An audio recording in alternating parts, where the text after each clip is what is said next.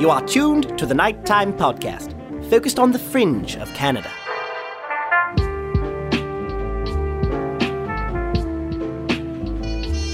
Hello, listeners, and welcome back to the next episode in my weekly Keep Canada Weird series, in which my pal Aaron and I dig into some of the most interesting Canadian news stories that have been playing out.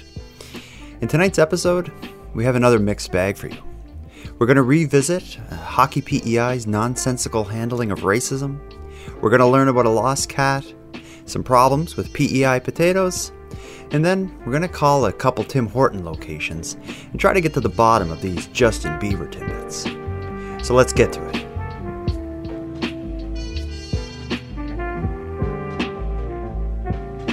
How have you been? Uh, you know, other than you know being bored, I'm pretty uh, pretty good, man. Um, Why are you so bored? Is it because of are you self isolating because you've been a close contact? no, no, no, no. I don't follow public health measures. Good. Then why are you bored? hmm Just because you have no one to. Oh, I'm just working from. I'm working from home, and uh, you know, all my shows are shut down, so I'm just kind of. Uh, Yeah. I'm home with the cat, and he's he's sick of me. He really doesn't want to talk to me or see me ever again. Yeah, I guess um, you're one of those entertainer types that, like, your life really changes with the pandemic. For me, I hardly even noticed anything different. The only thing I've noticed is that everything takes longer when I go places and everything is weird. But for you, it's like your life, I guess, is upside down because people aren't sitting around at plays and such.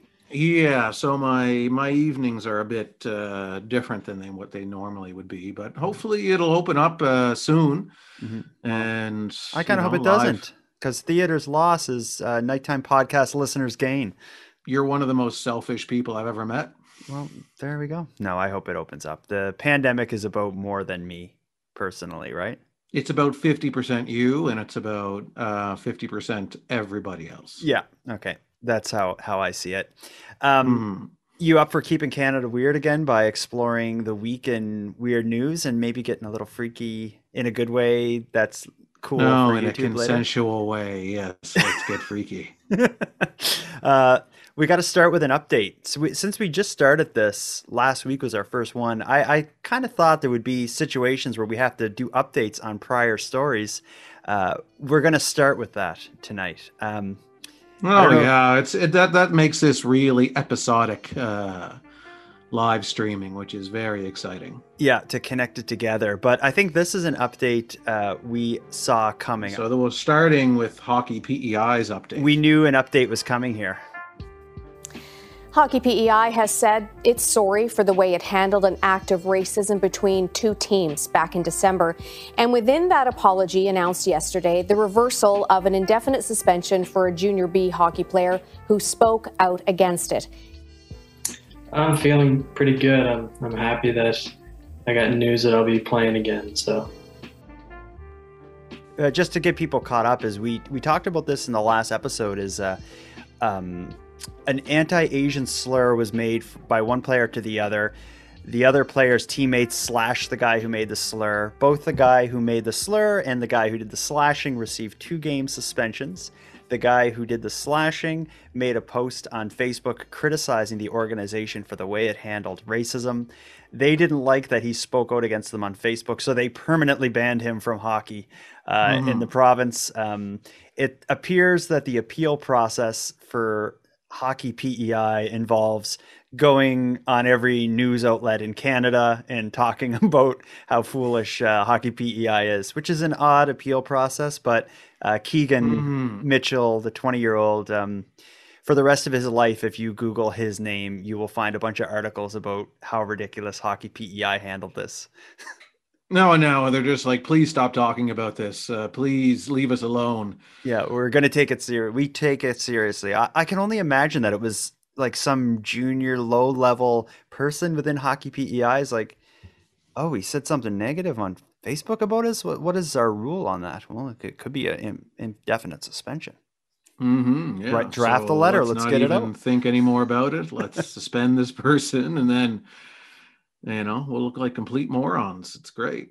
They put hockey PEI on the map. Uh, what what is the update with the the player who said the anti-Asian slur. What what does he get? I didn't see like, a specific update Oh. on a think- furthering of the suspension for that player. Did, did was there? I just found it. Yeah. Further down the article, it says the organization faced criticism for its ruling on the 19 year old player who made the anti Asian remark. His initial two game suspension was changed to a five game Five suspension, game suspension. Fall- which falls yeah. more in line with Hockey Canada guidelines.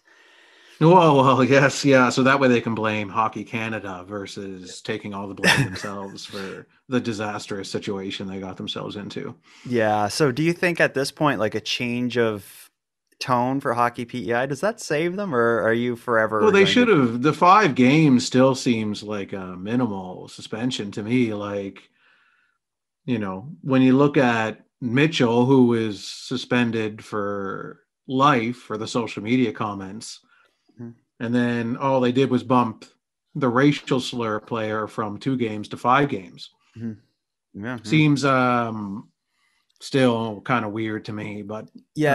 um, you know. the suspension is weird, but what it does is this whole situation really highlights a bigger issue way further up than what's happening on the ice. And Mhm. I, I think the young man, Keegan Mitchell, who we, again went on every media outlet uh, in Canada, it seems, to talk about this. Um, I think he did an amazing job of standing up for a teammate, standing up Mhm. for what's right, and shining uh, a flashlight on a really ugly issue that is not unique to hockey PEI.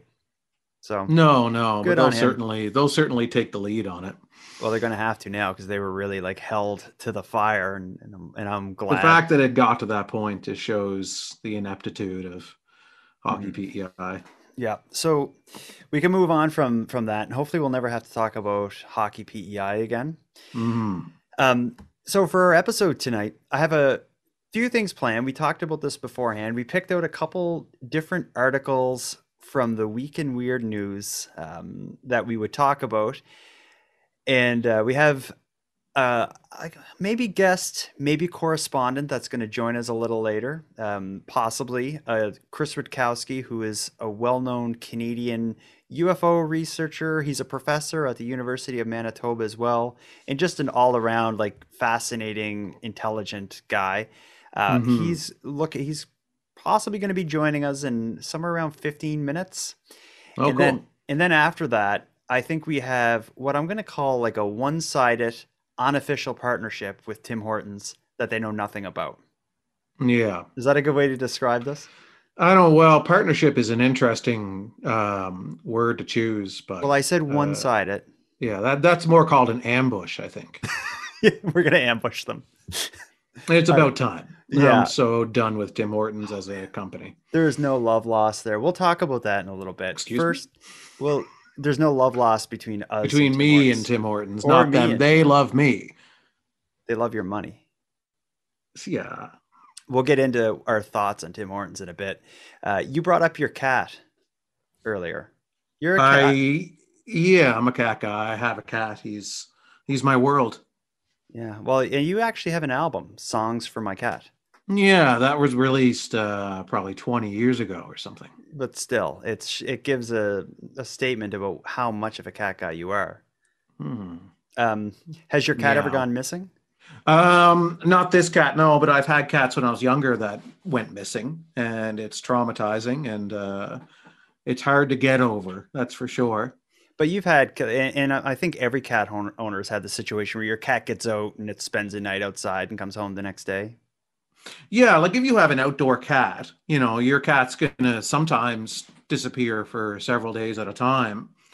If it's the summer, you know, they're just out exploring and, and hunting and doing their thing. But if you have an indoor cat that escapes, you know, whether something spooks it or it's curious about something outside, someone lets it out by accident, Mm. um, that's a cat that is not conditioned to the outside i guess for the first hour but that's when it's the closest like it's it's usually hiding in the yard somewhere because it'll get very overwhelmed when it gets out there if it's not used to being outside. So the first hour is if you don't find it in the first hour it's probably um far away.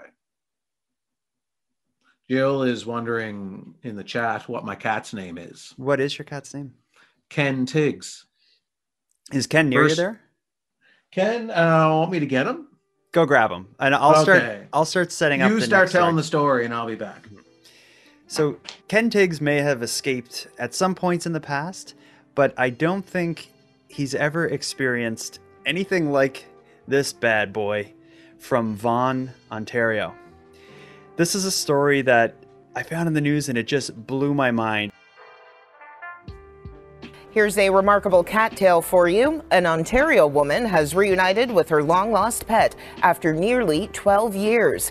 Loli the tabby went missing back in 2010 from its home in Vaughan. Despite extensive searching and crossing of fingers, Loli's owner, Christine DeCastro, eventually accepted the fact her pet was gone for good. Fast forward to New Year's Day, and Vaughan Animal Services called Christine, who now lives in the Waterloo area. The news was astounding. A stray cat had been found with a microchip identifying her as Loli. I just shared the story of Loli, the cat who was missing for 11 and a half years. They found the cat. It had one of those microchip things, and maybe, Aaron, you can talk a bit about what that is. But that led to them identifying the owner, who now lives in a whole different city, and reuniting the owner with the cat. It's an amazing story. Yeah, you can get a microchip for your cat. Um, and uh, it's just for that situation where if the cat gets found somewhere or lost, you can track it. Um, I've never had it done, so I don't really know much more about it. um, I did a bit of googling, and it's a tiny little thing they put like kind of like under the cat's skin, and it must just be enough that they can figure out. You know, it's probably just like a, a serial number that connects to some database where they can figure out the owner. But imagine getting a call 11 and a half years later. I wouldn't even believe it. Like, doesn't a cat live for you know 14 years, 13 years? Um, a cat, uh, like an indoor cat, would live to like, you know, 15, 16 years. Outdoor cat maybe be 14 years or so, or something Mhm. like that. Yeah. Here's how the the owner describes it in the article. She's definitely a little bit older, a little grumpier looking than she looked when she was a young girl of two, but very much the same cat in every aspect.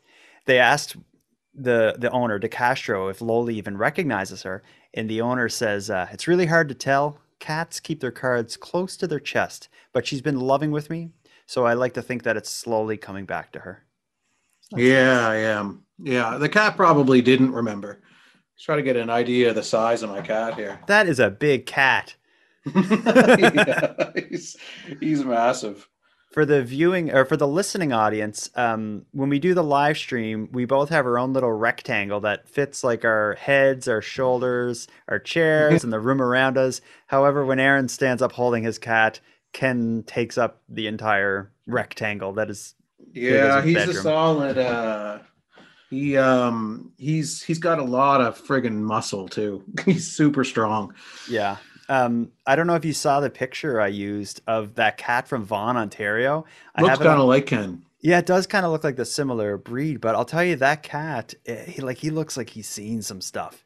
He looks mean. Oh yeah, I was, and and that's the thing. Like, it would be so uh, like, can the microchip like paint a Google Maps picture of where the cat went? You know, Wouldn't that like- be amazing? Well, and, and it's like 11 and a half years. That's a long time for like an outdoor stray cat. So I can only think that someone must have took it in for a while.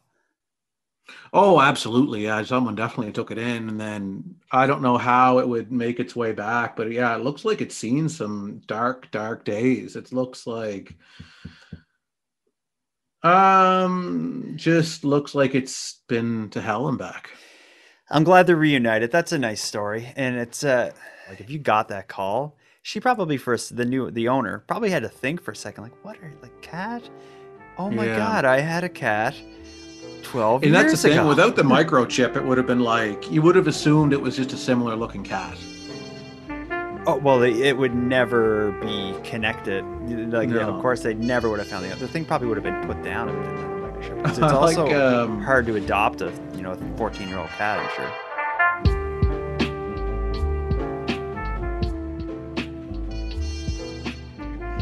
Um, before we welcome our UFO correspondent, let's go through one other story. Um, Yeah. you want to go back to PEI? Let's go back to PEI. well, I guess a lot of weird stuff has happened in PEI. PEI is taking the lead for coverage so far in this series. Um, this story, eh, there's a, a, bit of kind of back legwork I'll, I'll do on the idea of, well, first of all, we should explain for people who don't know PEI well is a significant portion of the economy in PEI is based on agriculture, specifically potatoes. PEI mm. is, I don't know what it is about PEI, but it's famous for its potatoes.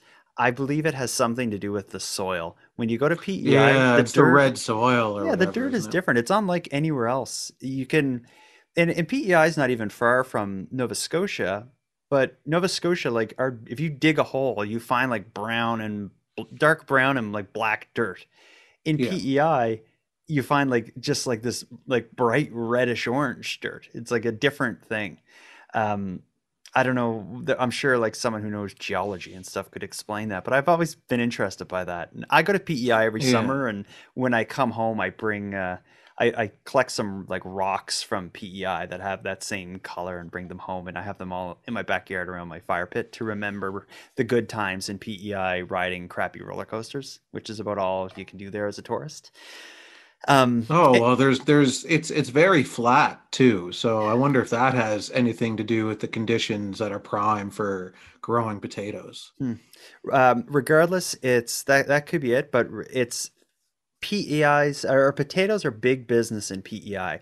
If they can't sell potatoes, the island would be in big trouble. It would just be like if all of a sudden like Vegas couldn't have tourists you know like mm. it's like that's what they're so much of the economy is built around and there's this there's this uh, problem that can happen with potatoes that I don't know the met, the scientific name for it, but people simply call it potato wart, and it's a type of fungus that can infect a crop of potatoes, and it's it's pretty common in parts of Canada for people to get it like in their yard, like if you're growing potatoes in your backyard and you're not yeah. using the sprays and stuff, you may get this potato wart, which has all these these kind of nasty things grow on your potatoes and make them inedible, but it spreads from one potato to another. So if you get it in your crop, you know your crop is doomed.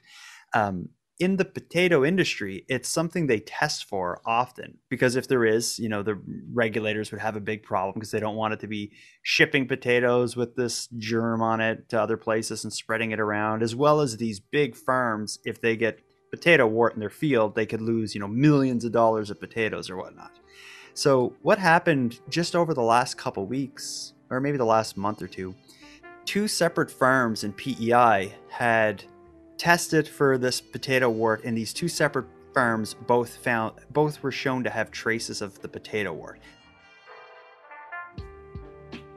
Potatoes are the lifeblood of Prince Edward Island, and the vast majority of them, almost a half billion dollars worth per year, are shipped to the United States. So a sudden ban on PEI potatoes in the U.S. is a shock to the island's livid premier. This is devastating news. Uh, and I think what's most devastating for farmers across Prince Edward Island, family farmers, is that uh, this is being inflicted upon them through nothing, through nothing that they have done. The ban stems from the discovery of this fungus called potato wart in two PEI fields, whose spuds were never meant to leave the island. Potato wart can leave potatoes disfigured, but it's not considered a threat to human health. The most shocking part to islanders is that their potatoes are being outlawed not by American officials, but by the Canadian government. Minister Bibeau calls it a temporary suspension to prevent more damaging long term measures from U.S. officials. Premier King says the government is overreacting. A knee jerk and wrong headed decision by the federal government. Others agree you target the specific farms that are having some issues, specifically, not the entire island. Premier King says PEI potatoes are under attack. The best doggone potatoes in the world isn't just a lyric in a song, it's the foundation and bedrock of our industry here in Prince Edward Island. What has what the reason we're talking about this is this stopping of the exporting of potatoes have led to a huge amount of potatoes sitting around in PEI, probably about to be thrown away, although they're good potatoes that are packaged and bagged. In comes a hero from Montreal, and somehow the press finds out about it. Yeah. They are a staple In fact, potatoes are about as basic a staple as they get. Sam Watts goes through a lot of them and thankfully, right now, has a lot of them. Watts runs the Welcome Hall mission in Montreal. Its food bank helps about 2,500 people a week. Add to that the hundreds and hundreds it feeds every day. In our kitchens, we're making about 7,000 meals every week. That can use up a lot of potatoes. Now, the fact Watts's warehouse is fully stocked with potatoes is thanks to a donation by this man. Mac Watson is a retired geologist who wanted to help. Uh, let me let me read some of it. The article is man pays for 27,000 kg kilograms of PEI potatoes to be sent to Montrealers in need. So here's what it says. A large shipment of PEI potatoes is being put to use this week in Montreal to help feed those in need thanks to the donation of a Quebec man. And now they're quoting him. I just thought it, I'm going to do it in a voice. I just thought it was a win-win situation, said Watson. Now, now you're making him not from Montreal with that voice. Oh shit! Yeah, I made him like a Yeah, Cape you Breton. gave I'm him an accent like a Cape Breton accent. I'm not doing a French accent. That would end up being offensive. So I just thought that uh, it was a win-win situation. uh, he donated fifteen thousand dollars in order to cover the cost of buying twenty-seven thousand kilograms of potatoes. Um, twenty-seven thousand kilograms. I don't know what a kilogram even is, but that's a it's a lot. Um, let's let's uh, Google kilograms to Yeah. pounds. It's we use the metric system, but not with weight really. Kilograms to pounds. So how many kilograms? Twenty-seven thousand. Twenty-seven thousand kilograms would be fifty-nine thousand five hundred and twenty-four pounds. That's a lot of potatoes. That sounds like a catchphrase from a sitcom that you would be in. Oh boy, that's, a lot That's of a lot. potatoes. Anytime, Anytime anything happens. anytime the situation gets complicated. boy, that's a lot of potatoes, and then the, the studio audience yeah, erupts. it's line. Um, we're going to take a quick break here, probably one minute, and then when we come back, we're going to have our correspondent on the line.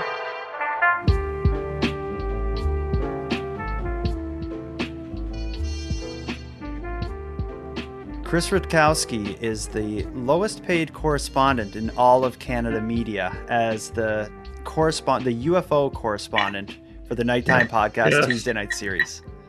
Yep. Yep. Uh, what, are, what are you drinking there, Chris? Uh, this is uh, important uh, UFO investigation uh, tools and techniques. It's uh, it's absolutely essential. Yes. I thought you were going to say uh, important UFO juice. Yeah, juice. Yeah. He found it at the scene of a crash landing somewhere, a bubbling green Yeah, stew. yeah. It's what it's the propulsion. absolutely. Yeah. Uh, Chris, uh, very few people know uh, have their finger on the pulse of UFOs in Canada to the extent that you do. Lots of people say they do, but I think you're the one that uh, that we should be going to. What's what's going on uh, in in you with UFOs in Canada over the last say month or so? Well, um, since uh, the beginning of January, you know, there's been about let's see, I don't know, a dozen, uh, 15, 20 UFO reports, and uh, they range from you know the, the pretty banal to some some interesting ones. Some are coming in through nighttime podcast, thanks to uh, thanks yeah, to I sent you a few because I, I have a spot on my website where people can uh, report a UFO. When I get them, I just pass them straight on to you. And yeah, I think I sent you two today, actually.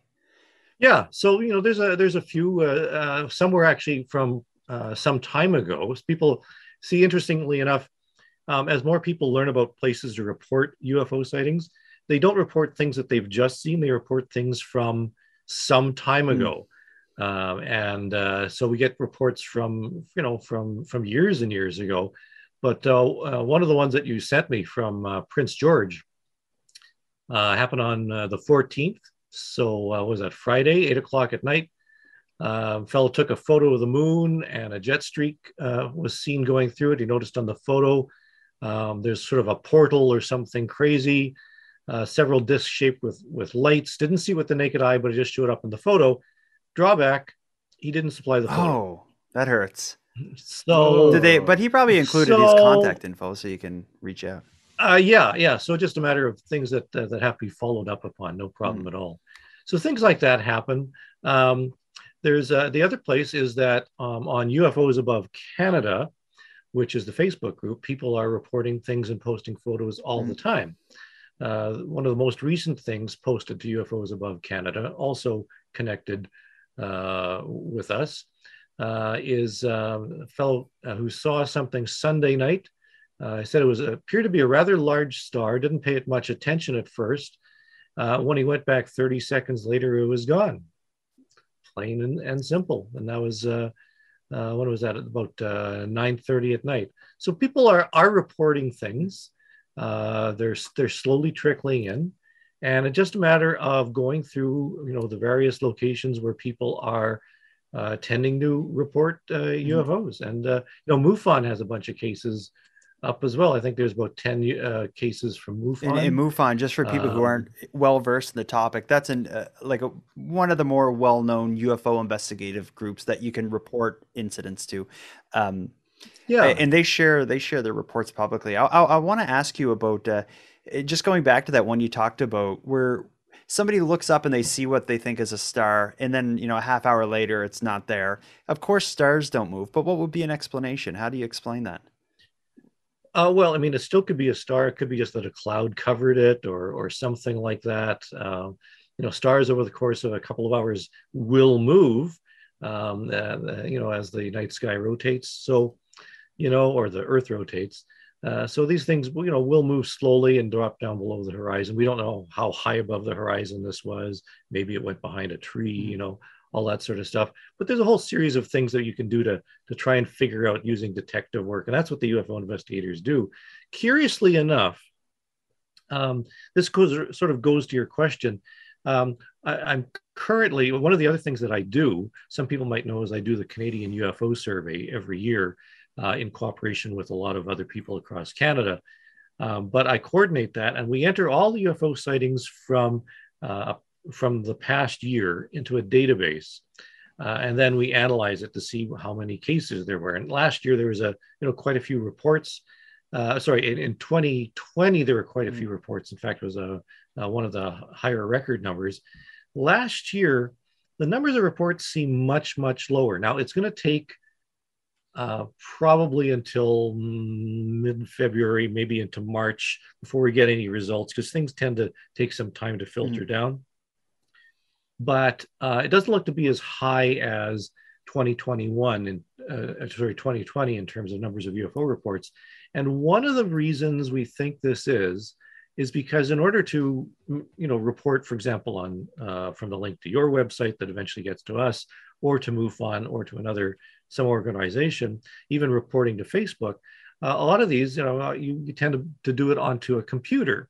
Well, people have apps now, and um, there's no UFO app. Mm.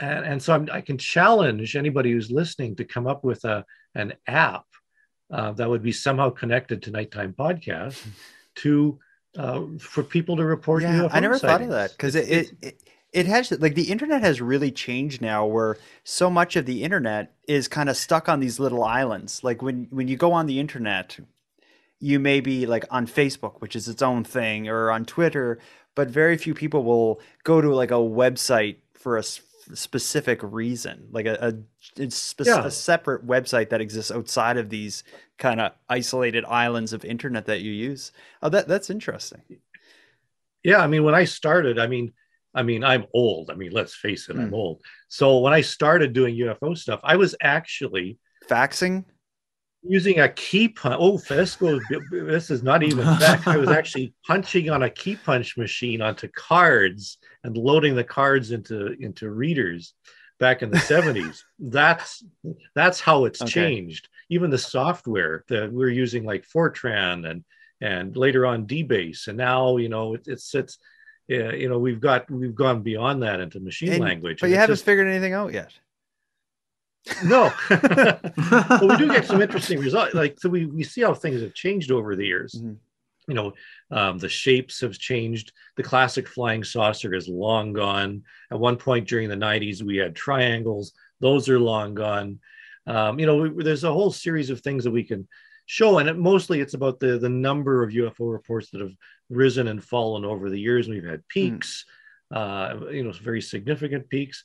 Just trying to make some sense of, out of all the data, because when you look at it, really, uh, the UFO reports, the sightings that people have and let other people know about, uh, those are the foundation upon which all of ufology, all the speculation about propulsion and uh, you know whether there's a cover up and and whether they're reptoids or or mantises or whatever it's all based on the sightings themselves and that's data and if you don't get the data then you don't have mm-hmm. anything so we're actually looking at the actual reports that people are, are are filing and so we have an idea what people really are seeing and since just since 1989 when we actually started doing this in earnest across canada we have something like 22 23,000 UFO reports which is more than project blue book actually collected which was an um, American and, uh, research uh, kind of project. The, yeah, yeah, the the TV show that was so terrible. Recently. It was terrible. yeah, but, yeah, I was looking I mean, forward have... to seeing it too, but uh, really disappointed. so there's all sorts of uh, stuff, and you know that it's it, it's interesting to look at the actual. When you look at the actual cases, a lot have explanations. A lot are are incomplete. Um, people are making some honest mistakes. There's a lot of people who are just um, What's the word? Charlatan. Does that word ever come up? Charlatan? Yeah, yeah, we can come up with charlatan. Uh, Charlatans from Charlottetown. Is that yeah, what you're saying? from all over. Since that's you're talking about Prince Edward Island. Yeah, charlatan potatoes and yeah, uh, me, okay, right. very very much. Um, so what are you working on yeah. now? I know you got a book coming out in the not distant future that looks at Canadian military or Canadian defense and UFOs. Yeah, I mean, it was supposed to be out last summer. Um, but uh, the last I heard, it actually is supposed to be coming out uh, pretty soon um, over the next uh, couple okay. of months. Actually, what's interesting is that I wanted to have it out last summer because there's another book by a Canadian UFO uh, researcher that's coming out in April. Um, his name is Matthew Hayes. The title of the book is Search for the Unknown. And he uh, actually interviewed me for the book. Okay. Um, he was doing his PhD thesis on um, the Canadian government's involvement with UFOs. And so he actually went into the archives, spent lots of uh, time in there, um, looked through lots of cases, did some statistical stuff, but really wanted to know what was the philosophy, like what what was going on behind the scenes. So he went through memos and meetings and and all that sort of stuff. Very fascinating book. Uh, his PhD thesis, uh, which is actually available online, is very academic. Mm-hmm but um, he translated it into modern, regular people speak uh, for this. And the book is coming out uh, uh, fairly soon. And my book was supposed to come out sometime in advance of that because it's sort of a companion piece in that I look at the individual cases uh, for some of the more curious and more fascinating UFO reports that have been filed with the Canadian okay. government uh, over the years, going back into the 1940s. So the, the two books together, it looks like they're going to be coming out very close to one another. Uh, so it, will be interesting to see uh, how the you know we get a twofer coming up uh, in terms of Canadian government well, and UFOs. Uh, I and the other listeners of this show will be looking forward to reading them both. Thanks for joining us, my friend.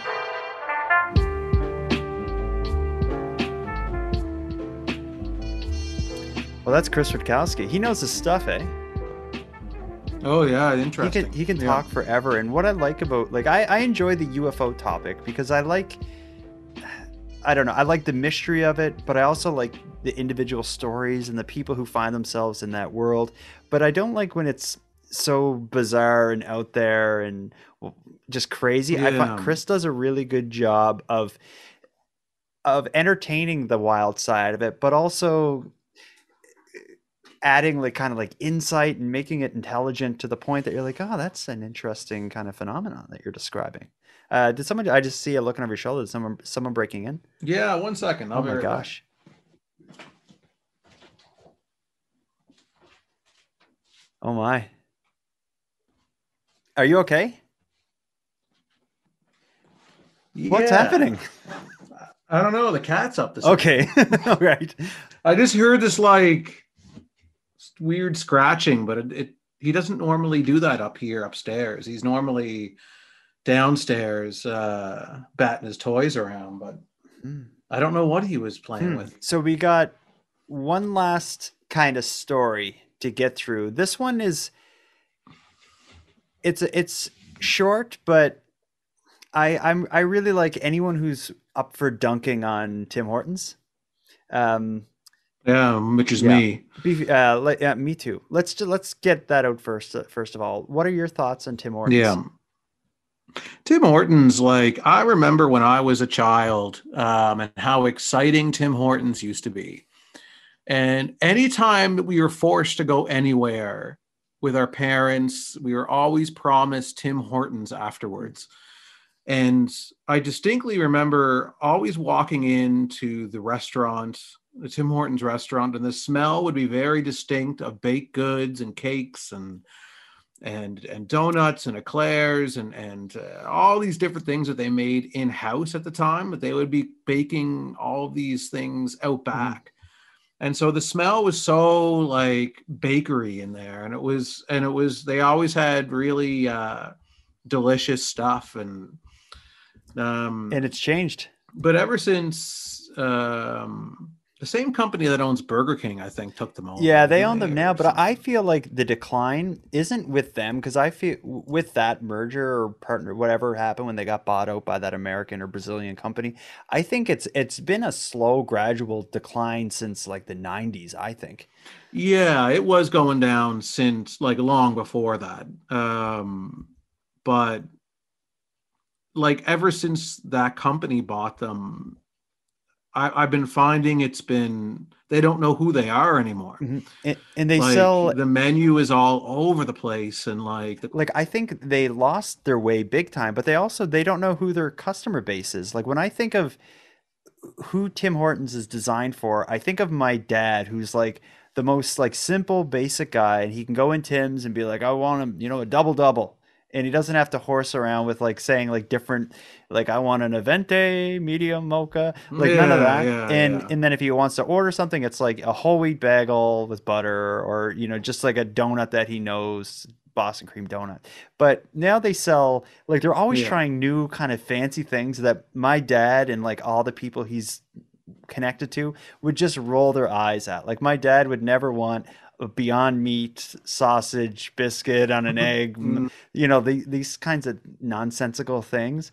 There's a video I wish I could play. I don't know if you saw it. It was a video going around of two guys going through a drive-through together, and uh, the the young it's like an older guy in the driver's seat who's the one who's going to be talking to the drive-through window and a younger guy next to him and the younger guy's messing with him being being like I want to get you know a latte frappe or whatever and the guy in the driver's seat is like is completely shocked by like you're not ordering that you can't say that The fucking line up here, with you? Picture spot than home. Maybe I should get a latte. What?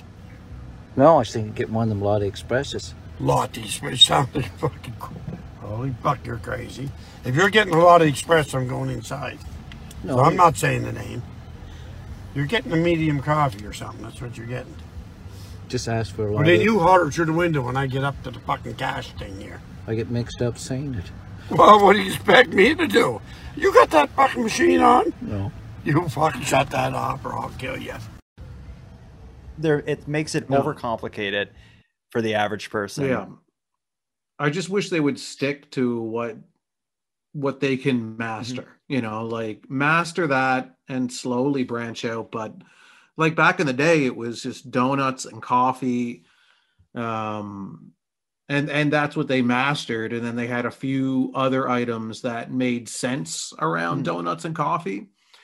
Um, they had little like kind of like tasty or like cakey kind of things it made they yeah, they had actual cakes, like their Black Forest cake that they used to was Oh, Yeah, awesome. and they had a section they called it the fancies. Like they had the uh, big long eclairs that were a killer. the eclairs and gingerbread men and uh you know things that and they were really good and they were made fresh like right Mhm. there and And the coffee was um, good, and they too. mastered that And I think yeah I don't know. There's been lots of rumors I've heard about they changed their beans or they lost the contract to their beans they had forever. But I do find whatever it was it's I don't know yeah, what the truth is, but I find their current coffee is unappealing to me. Where that was, the, but it was always my favorite growing up, and I just I don't like it now. It's always my second choice. Um, No, I it's it's the it's the lowest on the list whenever I'm looking to get like a takeout coffee. Um Tim Hortons is at the bottom of the list. I don't it's the logistics of Tim Hortons is the only thing that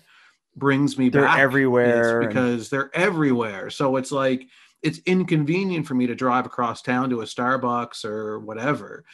Um, thankfully, McDonald's is more readily available or just as readily available because their coffee is far superior to Tim Hortons. oh, absolutely, and their cups are better. That's always my complaint with Tim's. Oh, the cups are Yeah, phenomenal. Tim Hortons cups are like you. They're the worst cups. They leak all the time. I hate getting. Oh, they're brutal. I feel like one out of one out of every five coffee end up with me in my car with like I look down at my jeans and I got like my like a bunch of brown circles everywhere from the stupid lids that they put on them. We're- yeah, and that's not the coffee, but I know what you mean.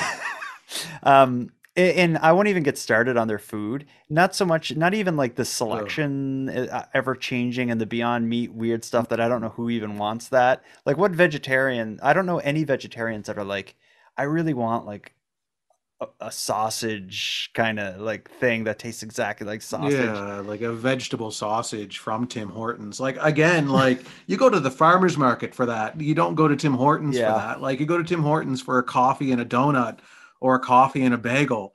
Like why there's, you know, selling and they finally made the switch. Like if there's one food that they could have mastered early on, it was breakfast, right? But they failed for Mm-hmm. Yeah, years they didn't have breakfast with the shipped in microwavable eggs. When they finally like got into breakfast sandwiches, it's like, what's taking you so long? Mm-hmm. Why are you like so slow on this?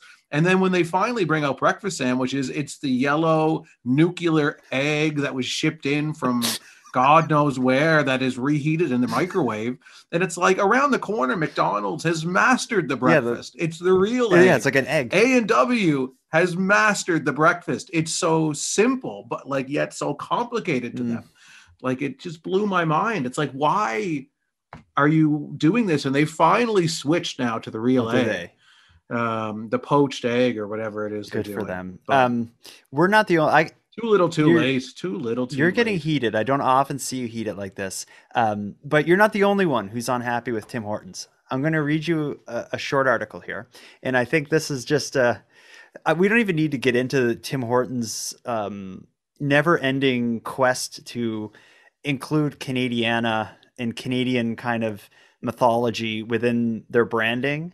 Like they they really want to, you, you know that uh, that meme you probably see. It's uh, the guy oh i can't think of the actor's name but he's holding a skateboard and he's dressed young and he's like hello fellow kids do you know them Yeah, what's, yeah. is that what's that meme um anyway No, I don't peop- know. It's hard to there's keep someone track of all screaming at me about it uh anyway whatever um tim's really wants to appear canadian so things like hockey are a really big deal uh they sell hockey Mm-hmm. cards they also want to appear like I don't want to say the word woke, but they also want to appear like um, you know modern and inclusive and all that. Mm. So they made a big deal of including female players in this year's hockey cards. Uh, an eight-year-old activist does not feel they did a great job. So the headline of this article, I'm reading a CTV article. The headline is Tim Hortons hockey cards exclu- inclusivity effort disappoints an eight-year-old activist. So I'm going to read a bit. An eight year old girl Mhm. in Ontario is pushing for Tim Hortons to do a better job representing women in hockey after she bought hockey trading cards from the company that she expected to prominently feature female players for the first time because they advertised that, but was inspired to activism by how few she got. When Hannah, an enthusiastic young hockey player from a co ed team in Toronto, was recently going through her dad's boxes of hockey cards, she was disappointed to see it was all men. So when Tim Hortons announced members of, Canadi- of Canada's women's Olympic hockey team would be featured in their trading cards, um, Hannah's mother said her daughter was ecstatic. She even marked the day on her on her calendar. In the morning, and that morning, we walked into the Tim Hortons near our house, and we opened and we opened them. But of the 45 cards they purchased, only five had players that were women.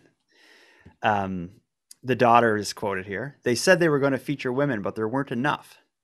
So and eventually I'll I'm going to skip further ahead, but eventually the daughter pens a letter. She writes a letter in an adorable like font that kids write and has her parent That's manipulative, though. That font. it is but it's effective and it will always be effective because we all use that handwriting I've written letters in that font. It's gotten.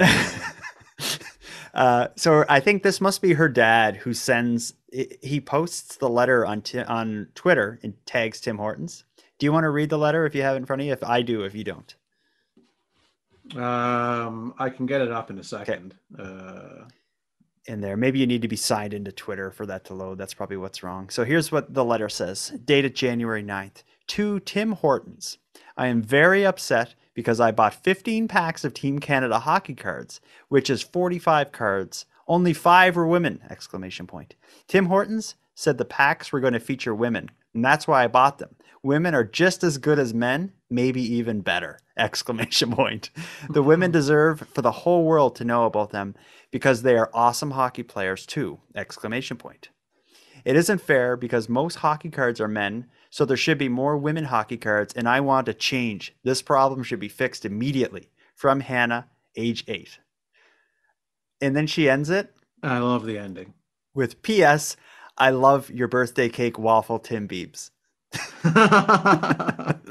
Listen, there's a there's two issues at play. It's it's the you know the representation of women in the hockey cards, and the other issue is a usage of explanation points within the family. yeah, because the dad because the well- father's tweet is riddled with explanation points, and the the letter from the daughter is 3 You're to saying- four times more. You're saying explanation Ex- point. Oh, am I? Ex- Ex- exclamation point. Yeah, ex- Hmm. exclamation points. And what's you didn't see her letter? I was actually going to comment on this. If you look at her letter, the exclamation points are much darker, almost as if she went over them. Two or yeah, they're times. like drawn in, like um, they're really uh, exclaimed. it's very effective. Um, yeah, that's that's an issue. What, but as far as the hockey cards, I think they probably just wanted to say we're going to include women this year. Like it's, I don't know. I I am always like with anything Tim Hortons does, I'm going to be skeptical about it, and I uh, I think they could have. I'm sure they could have done a better job. But that said, it's other they'd they'd have the Amer- the Canadian women's hockey team. But is there a women's hockey league? I I, I truly don't know. Like a, that would be equivalent to like an NHL, AHL thing. Um, I don't know. there must be. There must be. But either way, there's like because the the women that play on the Olympic hockey team must have been farmed kind of from some other leagues and stuff. So there are leagues. Tim Hortons, if if anyone wanted to shine a spotlight on these on uh, like the women's hockey leagues and stuff, you know, Tim Hortons Yeah. could have done it. No, but no, I think they just did the bare minimum. They definitely did the bare minimum. Although, you know, five for every 45. Like, I don't know. It's, uh, I don't know what the ratio should be. It should be 50 50, I guess. But I, I think Um, the issue I think is that they kind of promoted it that way. yeah, I guess you, they probably gave the impression that there was going to be more cards than there were. um, that's an issue. But this again, Tim's always have pie on their face because there's so many reasons to get after them from their bad food to their treatment of their employees, which has been in the news, to this. But there is Mhm. one product that Tim Horton sells that I'm cool with. And I think Hannah from that letter is also cool with it. She ends with, I love your Tim Biebs. Tim Biebs, yeah. Um, the Tim Biebs partnership is Tim Hortons and pop star icon Justin Bieber. That's that's a good partnership. Is this? I mean, I'm sure it's effective in, in what they're Well, looking to do with it, but like, it's good because it's absurd. I don't find it absurd. I find it desperate. Do you think it's de- well? He's a huge star. Like that's an He's a huge star, but it's just like, okay, our product can't do it, like can't cut it, you know. So we need to like, how do we reach out to and get people to? to, to Does anyone know Justin Bieber? Uh, my- he's my cousin. um, well, it, what I think they did, and I'm going to try to explain the product first, is that so they have their donuts, which are, I don't know, let's just say 75 cents or something. And they wanted to i think they wanted to find a way to raise the price of the donuts. So they came up with something called a dream donut which is a more elaborate donut. It'll be like a regular donut but it has a bunch of stuff on it and a different Mm. filling and it's just crazier.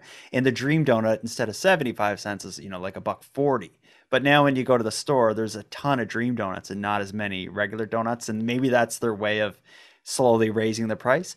And I think they may have wanted to do something similar with Timbits. And for people who aren't Canadian that are listening or watching us, Timbits are small little circle donuts. So So they're called of donut big- hole, or they're like, isn't like the the first name of them donut holes or something, or or um donut hole Timbits. No, no, like the Timbits, th- they didn't invent the fact of taking the dough and making, or maybe they did invent that, but they used to call them like uh, something else. Yeah, well, I've heard like people say like it's the middle of the donut, but really it's that's just like one drop of the dough into the grease and Yeah, yeah. I don't know how you would But, describe but. Robin's calls them Robin's eggs. Robin's eggs, yeah, but that that's just they're the total knockoff of Timbits. Um, I don't know who did it first, but a Timbit is just like a circle ball of like think of a golf ball made of donut, and Yeah, it's just the center of a. Of a I think Tim's wanted to come up with a dream donut version of a Timbit, so they found a way to take their regular Timbits and soup them up a bit and raise the price of them a little bit. But I don't think they wanted to like they've already done dream donuts, so they needed to do something cool. Maybe like the hockey player was Sidney Crosby wasn't available or something, and for some reason they decided to go to Justin Bieber, and they hatched out the idea of doing Tim Bieb, which I also think is a failure. That's the name because instead of Timbit, these ones are called Tim Biebs. So they tried to match, you know, Tim's with Justin Bieber, who they call Biebs. Mhm. It bothers me they haven't called them simply Bieber balls. That's what I call them. Well, I mean, who doesn't want to chew on some Bieber balls? But uh, Kyle McDonald in the uh, the chat said donut holes is the American equivalent. Donut oh, it is. All right. Thank you. and I was trying to communicate that to you, and you really brushed me aside. um, I thought you were wrong. I thought you were going I knew I could tell, and I'm like, no, I know I've heard that term, donut holes, as like that's what that's what they're called. But Timbits is their version of donut holes. I should give you more credit because I truly thought you were going to start explaining that it's the center of the donut that was like removed. and That is what it separately. is. No, it's not. I thought that when I was a kid. No, it's just like all they do is with it. You no, take when a, they make the donut, they're left over with that piece of dough, so they might as well sell it as that. Are as you a serious? donut hole? Yes, that's where it comes from. Have you It's ever a seen how- universal thing? No, have you ever seen how they make donuts? They don't cut the center hole out. What it is is so there's a big thing of grease, and then you well, have yeah, batter. that's how they make it. But I'm sure when donuts were made like years ago, like people would take dough and then they'd stomp, you know, the middle out of it, and then that would be the, and then they'd sell the other part as a donut I hole. I couldn't disagree more. Um, Hmm. my dad, we had like this donut machine thing that my dad had somehow, and it was like had a big thing of boiling grease, and then you would just take like the batter, which is like kind of like pancake syrup, and you just make a circle, and it would just shh, and it would sizzle into a donut, and then Yeah. you just put a little blob of it, and you would make timbits. But it would be it would be so much more work to like cut out the center and sell. Um, when you were Well, explaining it, I thought that's what you meant. You're the you're the only person other than me when I was five that thought that. No, What? Are- what the I'm curious about this. shaped. So you're you're trying to figure this out. What are you putting in your Google search to try to how get- are donuts made? Let's see. Um, Hold on. Let's see. What are donut holes? Okay. What are donut holes? are small bite-sized donuts. They were traditionally made from the dough taken from the center of the ring of the donuts. Are you serious? Yeah. Wikipedia. Okay. Yeah. That's on Wikipedia. Yeah. If, So you, if you go wikipedia.org, wiki donut, donut holes are small bite-sized donuts that were traditionally made from the dough taken from the center of the ring of, of ring donuts is how it's written there. But um, I think now the way you explain it is how donuts are made now. So before And- maybe it was more like a cake, and they actually the before it was just like yeah they were just taking the center out of the dough and then selling the donut holes separately because they had that extra dough. Yeah, but That's the- my thought about that is why would you even take it out? Why wouldn't you just sell it as a circular cake? Like, well, why- because I don't know. I mean, I'm sure there's some like traditional reason. Traditionally, donuts holes are made by frying. Okay, no, that's not what we're looking for. okay. Um, but anyway, either- that's like the that's the where they came from. Like how they produce them now is probably much more effective, and Mm, because they well- want to make donut holes or timbits or robin's eggs or whatever. Wow, that's that's like a something in my life. I remember thinking that as a kid, that's how they made them, and I used and then as I grew up, I was like, oh, I was such a foolish kid. Oh, Uh, you you just blew my mind. Um, but let's get into it here. So, have you tried the Tim Biebs up until this point? No, I haven't. Do you got any with you? I have the Tim Biebs in front of me. Yeah, they come in like a silly little case. I I, I do. I'm kind of cool with the style. I like the pattern, but we both have boxes of them. I bought mine tonight.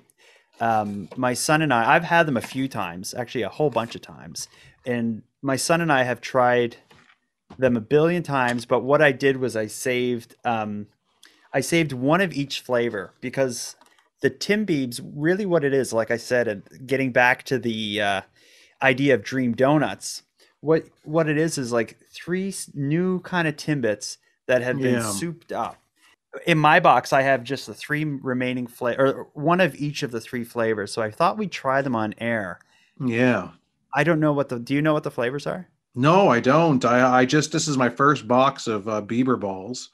Okay. And uh I know what to do. I see three different kinds in here and this is my first time to try them. I know what to do because I got the podcast phone. I might as well get to the source. I'm gonna Yeah. call Tim Hortons in. Let's go with Cape Breton. I'm gonna go with a, uh, Tim Hortons in Glace Bay. You know the area better. Would you say I should call the Reserve Street or the McKean Street? Tim Hortons? Street, call McKean.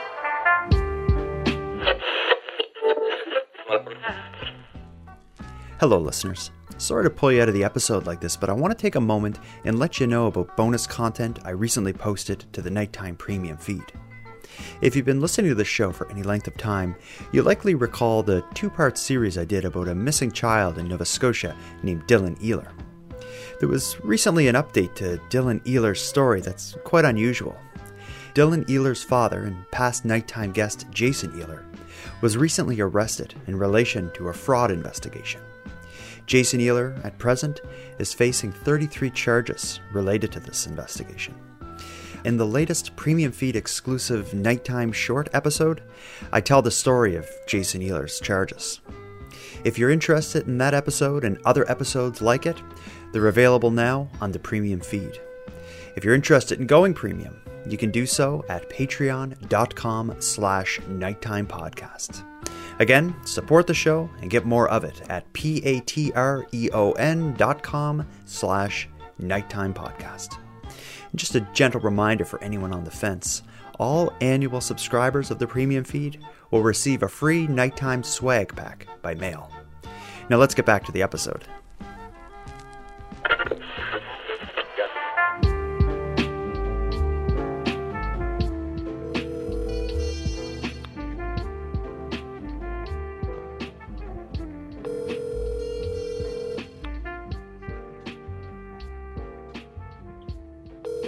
See if Tim Hortons, McKean Street, Susan speaking. Uh, hi there. I, I'm working on a, a marketing project. I just wondered if you had a second. What I was wondering. If, Uh, no, I'm sorry. We're really busy. I can't. Oh, There's only oh. two of us here. I'm busy. oh, Sorry. okay. Oh, thank you. Okay, bye bye. bye. Screw the McKean Street Tim Hortons. Let's see if it's. Well, you know what? I'm worried that we might get that similar reaction every one we call. Maybe I'm gonna try to just ask them something. I'm not even gonna tell them who I am or what. I'm Although it's pretty late. I mean, how busy could they be? How busy could they Bieber? I'm gonna try Reserve Street.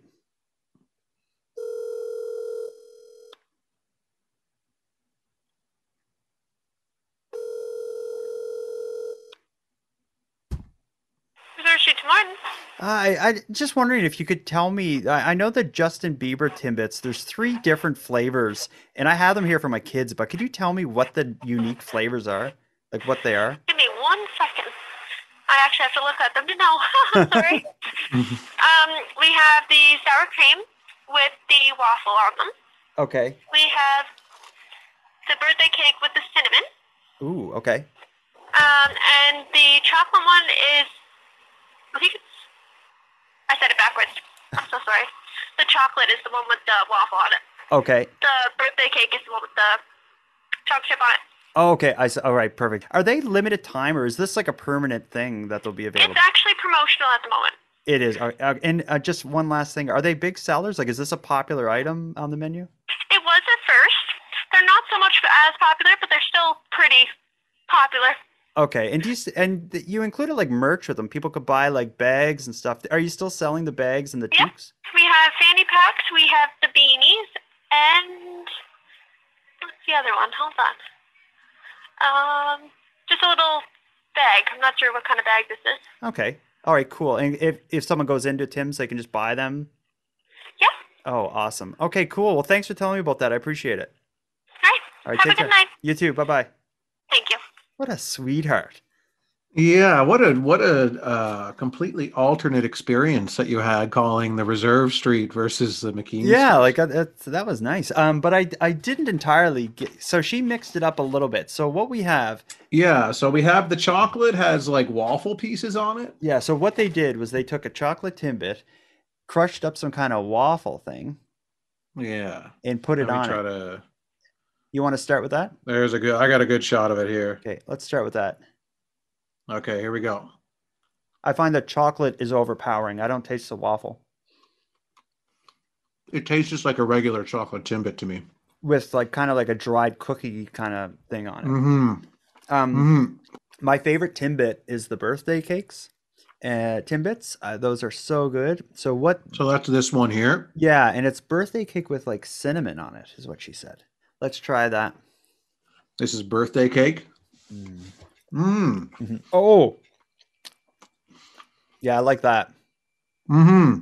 Uh, yeah, I'm gonna cleanse my palate here uh, with some water. Kyle McDonald in the chat must be a Cape Bretoner. He told me that that first one we called the McKean Street is the busiest Tim's in Is the, the bay. busiest in the bay. Yeah.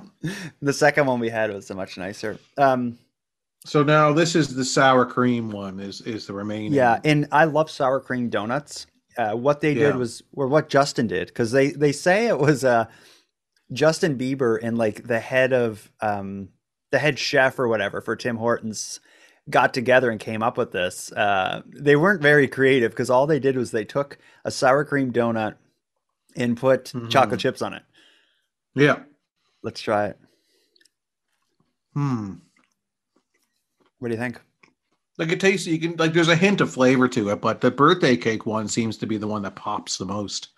Mm, Um, I think that's because the birthday cake Timbit pops the most. I think it's just the best. But in terms of distinctive, like you know, do they taste different from other timbits? Are they special in any way? You think the birthday cake uh, is my first, my second is sour cream, my third is chocolate. I think you're. I agree. Yeah, because the chocolate one is just a chocolate timbit, I don't like chocolate. like a chocolate glaze. You know, I like it. You know, I like, but it's. I don't know. If I had a box of Timbits at the very end, there's going to be like a plain and a chocolate sitting in there. Oh, we should share timbits then together because I I usually go for the chocolate glaze like right off the Oh, bat. we should share Timbits together. So then you can have all the other timbits and I'll have all the chocolate glaze. Next time we're in person, we'll do a live recording like this where we can split Timbits uh, without any well, disagreement. I think I think a donut podcast is in the mix here because yeah, things got heated between us tonight over the whole. Uh, we found we found the button.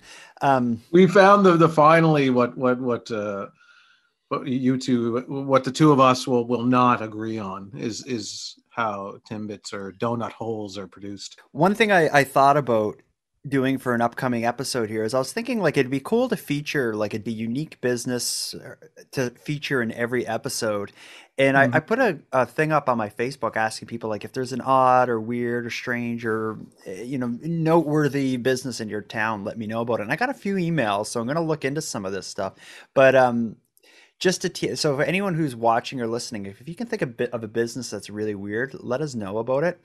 Um, there's one I can think of, but they're not open anymore. And I don't know if you're around for this. Once upon a time in Halifax, there was a uh, a coffee shop, and it was called um, the Explicit Lyrics Cafe. And what it was was uh, their logo was you know like when you'd buy a CD if it had bad language there was that thing like Yeah, explicit yeah, lyrics. yeah. The They- parental lo- advisory. Uh, yeah, their logo was that parental advisory thing, except that it said explicit lyrics cafe. And get this, you would go in and there was like, you know, chairs, you get coffee, muffins, and donuts, just like every other little like mom and pop kind of coffee shop. But what their niche was was that they only play they I laughed thinking about this because I uh, saying this because I don't know how they came up with this, but they only played music that had bad language. So yeah, yeah. You would go in and everyone would be sitting down drinking coffee, and it would be like Eminem, like the rapper, or like Snoop Dogg, or like heavy metal, like Marilyn Manson, you know, that sort of stuff. And everyone was just sitting around, like listening to music with bad language. Yeah. Is that I not mean, the, like can the weirdest business? I don't think I'd put it up as the weirdest business, but it's interesting. Yeah, it didn't last long. I think it lasted maybe six or eight months. And the only reason I knew about it is because it was right behind the apartment I was living in. So we would go, like, Yeah. almost as a joke to the Explicit Lyrics Cafe and see, like, how bad the language was in the music. Well, you might be. Yeah, I mean, the clientele might end up starting to become problematic. Yeah, like that could have shut them then- down. Um, anyway, well, let's let's wrap this up, Aaron. We got a lot of weird stories for next week. I already have th- three stories, um, but I have a feeling a lot more weird stuff is going to happen through the week. No, we've got a whole week for uh, strange events to occur in between now and uh, Tuesday. Until next time, Aaron, let's uh, do your part to keep Canada weird. Do you have anything you're planning to do to keep it weird? You know, like Um, dress as a clown and stand on the side of the highway? singing? No, no, I'll be. Uh, if anybody does that, I'll be watching from behind closed curtains. But um, I think we should end it up with the new tagline of "That's a lot of potatoes." If I were to Tim Bieb in my mouth, but you took a whole of one potatoes. too. Like, and let me end with a Tim Bieb as well, a full one in my mouth. All right. All right.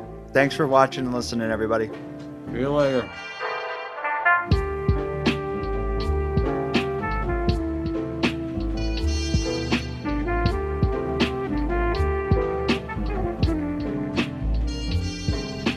I want to thank you for joining Aaron and I for our Keep Canada Weird discussion.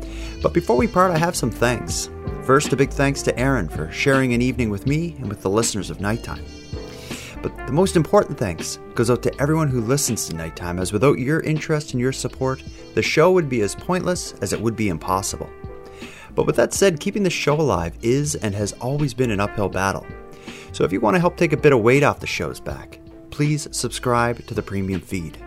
Not only does it make the show possible, it'll give you more of each topic than you're going to find here on the free feed as I'm adding exclusive content regularly.